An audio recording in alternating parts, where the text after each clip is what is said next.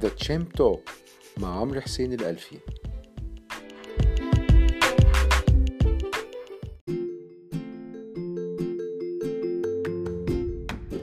بسم الله الرحمن الرحيم. أهلا بيكم في حلقة جديدة من The Champ Talk معكم عمرو حسين الألفي من Market Champ يمكن الحلقة النهاردة تعتبر حلقة قصيرة آه، بمناسبة عيد الفطر المبارك. كل سنة وحضراتكم بخير. آه، هنتكلم عن نقطتين آه، بساط.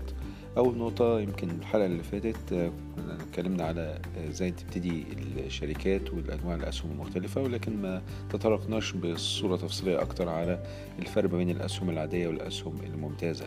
يمكن إحنا اتكلمنا في الحلقة السابقة عن آه، أنواع رؤوس الأموال المختلفة رأس المال المصدر ورأس المال المدفوع ورأس المال المرخص أو مرخص به والأنواع المختلفة للشركات اللي ممكن الواحد يأسسها. واتكلمنا مني أو أساسا على الشركات المساهمة لأن دي فيها أسهم وإزاي رأس المال بيتكون مع الوقت. آه، ولكن لم نتطرق لل- لل- للنقطة بتاعة الأسهم الممتازة ونفرق ما بين الأسهم العادية والأسهم الممتازة إزاي. آم، دي النقطة الأولانية هنتكلم عليها والنقطة التانية نتكلم على مناسبة العيد الفطر المبارك إزاي ان إحنا ممكن نستفيد من العيد والمناسبة الجميلة ديت آه، في الاستثمار بتاعنا. بالنسبة للنقطة الأولانية الأسهم العادية مقارنة بالأسهم الممتازة. الأسهم العادية هي فعلا هي أسهم عادية يعني بمعنى إيه العادية؟ إن هي أسهم آه، زيها زي أي سهم تاني. يعني لو أنا معايا سهم في شركة let's say إن الشركة ديت أصدرت أسهم آه، 100 سهم آه، وفي آه، 100 مستثمر كل مستثمر اشترى سهم من آه، هذه الشركة. فبالتالي عندنا 100 سهم مملوكة ل 100 مساهم كل سهم آه، في سهم واحد مع كل مساهم. آه، السهم اللي مع المساهم الأولاني هو هو نفسه السهم مع المساهم التاني زيه زي السهم اللي مع المساهم التالت. معنى كده إن كل الأسهم دول أسهم آه، متساوية آه، في ال- آه، الحقوق آه، وفي الواجبات لو كان في كمان آه، طلب مثلا لزيادة رأس المال بيتم طلب الفلوس ديت من المساهمين. فكل المساهمين هيبقى عليهم واجب إن هم يزودوا رأس المال بتاع الشركة لو آه، طبعا اختاروا هذا القرار يعني. ولكن ما فيش إجبار. آه، بالنسبة للحقوق طبعا لو حصل إن الشركة عملت أرباح والمجلس الإدارة اقترح توزيع أرباح فالمساهمين كلهم بيجتمعوا في حاجة بنسميها الجمعية العمومية هو اجتماع المساهمين العام وبيتفقوا حسب طبعا اللائحة التنفيذية أو لائحة النظام الأساسي عفوا اسمها لائحة النظام الأساسي بالنسبة للشركة. ويتم طبعا الموافقة على توزيع الأرباح. لو أنا معايا سهم زي زي أي سهم آخر مع واحد تاني آه، توزيع الأرباح هيكون لنفس المساهمين بنفس الكيفية وبنفس القيمة طبعا. فبالتالي بنسميهم هم أسهم عادية. بالإنجليزي بنسميهم common stocks. آه، مش معنى common stocks إن هي مع الناس الكومن العامة لا ولكن هي معناه إن هو أسهم عادية شبه الأسهم الأخرى آه، كلهم زي بعض. ولكن هناك نوع آخر من الأسهم وهي أسهم ممتازة أو بالإنجليزي بنسميها preferred shares. آه، preferred shares أو الأسهم الممتازة آه، باللغة العربية آه، هي أسهم ملكية في آه، الشركات ولكن بتبقى ملكية من نوع خاص. آه، لو نفتكر مع بعض طريقة تكوين الشركة إحنا قلنا أول حاجة طبعا لازم يكون في رأس مال علشان الشركة دي يتم تأسيسها. لازم المساهمين صحاب الشركة يكونوا حاطين فلوس في الشركة. وبعد كده لو أنا احتجت أزود رأس المال بزوده عن طريق المساهمين أو من المساهمين. أو إن أنا لو عايز أستلف أو أستدين من البنك مثلا أو أصدر سندات بزود المديونات بتاعتي أو بيبقى عندي كده آه، قرض. ممكن اخده من البنك فده بيزود لي برضو رأس المال بتاع الشركة كاستثمار. آه، فإحنا عندنا على الميزانية العمومية بتاعت الشركة اللي هي اللي بنسميها ال balance sheet عندنا قلنا زي ما قلنا الحلقة السابقة على الشمال في الاستثمارات بتاعت الشركة هو قرار الاستثمار. آه، ولكن في قرار آخر هو قرار التمويل بيبقى على الناحية اليمين من ال balance sheet بنتكلم على المديونية ونتكلم عن حقوق المساهمين اللي هي ملكية المساهمين اللي هي رأس المال المدفوع بتاع المساهمين طيب فين الأسهم الممتازة هنا؟ الأسهم الممتازة هتبقى ما بين الاتنين ما بين المديونية اللي هي قروض أو سندات وما بين الأسهم العادية اللي هي ال common shareholders أو مساهمين الأسهم العادية يعني الأسهم الممتازة هي تعتبر hybrid security أو ورقة مالية آه، مهجنة ما بين المديونية وما بين الأسهم العادية. طب إزاي التهجين ده يعني معناه إيه بالظبط؟ معناه إن أنت واخد صفات من هنا وصفات من هنا. صفات المديونية إن أنت عليك فلوس كشركة لازم تدفع المقرضين بتوعك الفايدة اللي أنت محددها لهم.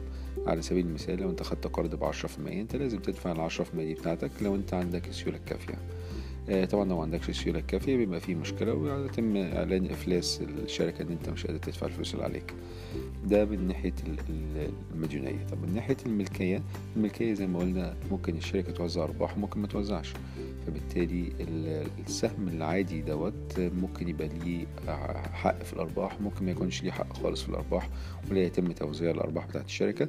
لو طبعا المساهمين اتفقوا على هذا وإنه اتفقوا إن هم يعيدوا استثمار أرباح الشركة في الشركة ولا يتم توزيع هذه الأرباح للمساهمين. طيب الهايبريد هنا جاي منين؟ جاي من الاسهم الممتازة بتاخد عادة صفة العائد الثابت من المديونية زي القروض وبتاخد صفة برضو الملكية من حتة الأسهم العادية. بمعنى آخر إن الأسهم الممتازة ممكن في أسهم ممتازة يبقى فيها عليها فايدة أو يقول مثلا نسبة معينة أو عائد محدد نتساي إن هو عشرة في المية.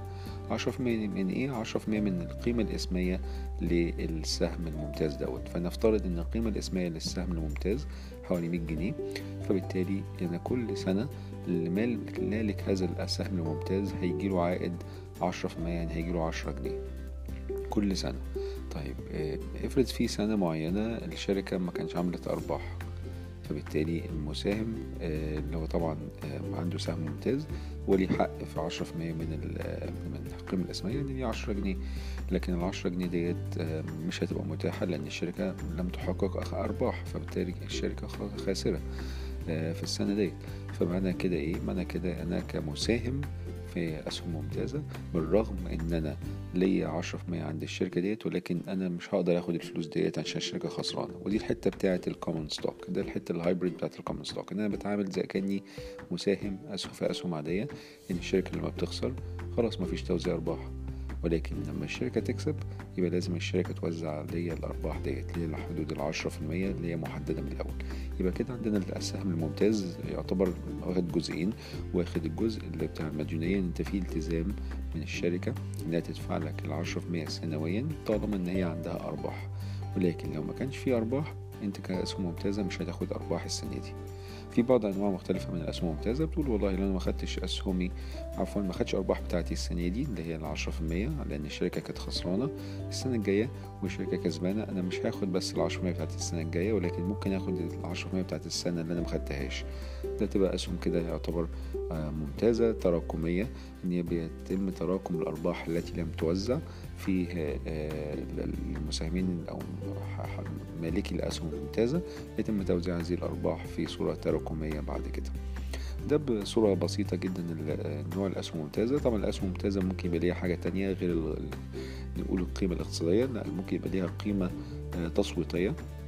إن أنت في الأسهم الممتازة ديت ممكن على حسب برضو لائحه النظام الأساسي للشركة إن يكون ليها عدد أكتر من الأسهم العادية في من حيث التصويت. يعني لو أنا عندي سهم ممتاز وعندي سهم عادي ممكن السهم الممتاز ده يكون ليه حق التصويت بسهمين من الأسهم العادية. أو ممكن يكون لي حق تصويت بعشر أسهم من الأسهم العادية. فطبعا بيبقى في المساهمين اللي بيأسسوا الشركة علشان يحاولوا يحافظوا على ملكيتهم أو تحكمهم في الشركة أو الكنترول بتاعهم يعني في الشركة. ممكن يصدروا أسهم ممتازة ليهم إن هم عن طريق هذه الأسهم الممتازة إن هم يقدروا يعملوا تصويت أعلى وأكتر ويكونوا ملكيتهم كتصويتية كحقوق تصويت تكون أعلى من حقوق تصويت المساهمين أصحاب الأسهم العادية. ده ببساطة كده الفرق بين الأسهم العادية والأسهم الممتازة. بالنسبة للنقطة التانية اللي هو طبعا كل سنة حضراتكم طيبين إحنا بنحتفل هذه الأيام بعيد الفطر المبارك. عاد الله علينا وعلى الأمة الإسلامية بالخير واليمن والبركات. طبعا العيد زي ما بنقول العيد فرحة والعيد عبارة عن هدية نفتكر على طول العيد لازم يكون معاه العيدية. نتكلم على العيدية اللي هي جزء من طبعا الثقافة بتاعة العيد إن هي ممكن نستفيد منها إن إحنا نبتدي بيه عملية الاستثمار. زي ما قلت عملية الاستثمار دي عملية طويلة جدا. بتبتدي من الصغر للكبر. مش بس لازم أكون كبير عشان يكون عندي اموال علشان أقدر أستثمر. وإن أنا أستثمر إذا كانت أسهم في البورصة أو سندات أو ذهب أو ودائع في البنك. لا أنا ممكن أستثمر وأنا صغير. فبقترح على حضراتكم إن نستغل الفرصة ديت فرصة العيد عيد الفطر وإن في عيديات بيتم توزيعها من طبعا من الأهالي والأقارب وال والأصدقاء للأولاد الصغيرين إن هم الأولاد دول نزرع فيهم حتة الاستثمار. زي ما قلت الاستثمار جاي من كلمة ثمرة والثمرة دي يتم زرعها وعشان تكبر لازم ترويها. فممكن نستفيد من فترة العيد عيد الفطر المبارك كل سنة وحضراتكم طيبين إن إحنا ننصح الولاد الصغيرين إن هم لو لموا عاديات مثلا حتى نفترض لم واحد لم عادية مثلا ألف جنيه الألف جنيه دي مش كلها لازم تتحط في الاستثمار ولكن ممكن يحط جزء منها.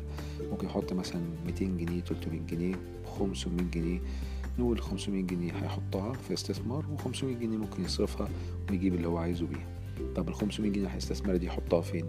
يحطها في مثلا ودائع في البنك ممكن يحطها كشهادة استثمار في بنك أو ممكن تخليه يشتري أسهم أو ممكن تخليه تعالى مع بعض كده نختار سهم معين نشتريه. والله على سبيل المثال في بعض الشركات الاستهلاكية اللي أنا اوريدي بتعامل معاها كطفل. يعني أنا عجباني المنتجات بتاعتها. طب أنا ممكن تديله الفكرة لابنك أو بنتك؟ إن إحنا عندنا الشركة ديت اللي إحنا بنشتري منتجاتها. المنتجات دي أنت عجباك طب إيه رأيك لو أنت بقيت مساهم في هذه الشركة؟ طب إزاي أبقى مساهم؟ تبتدي تشرح له حتة الاستثمار. إن هو يقدر يبقى مساهم وصاحب جزء حتى لو بسيط في هذه الشركة عن طريق استثمار ال 500 جنيه بتاعته في هذه الشركة. فممكن يبقى عنده مثلا 50 سهم. 50 سهم في الشركة ديت وبالتالي يبتدي يتابع أرباح الشركة ديت ويبتدي لما هو كمان يشتري منتجات الشركة اللي هو اشترى أسهمها هيبقى شايف إن هو بيعيد استثمار أو بيكبر شركته منه في نفسه. فبالتالي عايزين نستفيد من فترة العيد ديت إن إحنا نغرس قيمة الاستثمار في ولادنا ونعرفهم إزاي إن الاستثمار دوت على المدى الطويل ده حاجة جيدة جدا وبتفيدهم مع المستقبل. طبعا المبلغ الصغير اللي بيتحط دلوقتي مش لازم هو ده الفكرة بتاعته إن هو يعني يكون كبير لأ المبلغ الصغير دوت يكبر مع الوقت ودي الفكرة كلها بتاعت الاستثمار.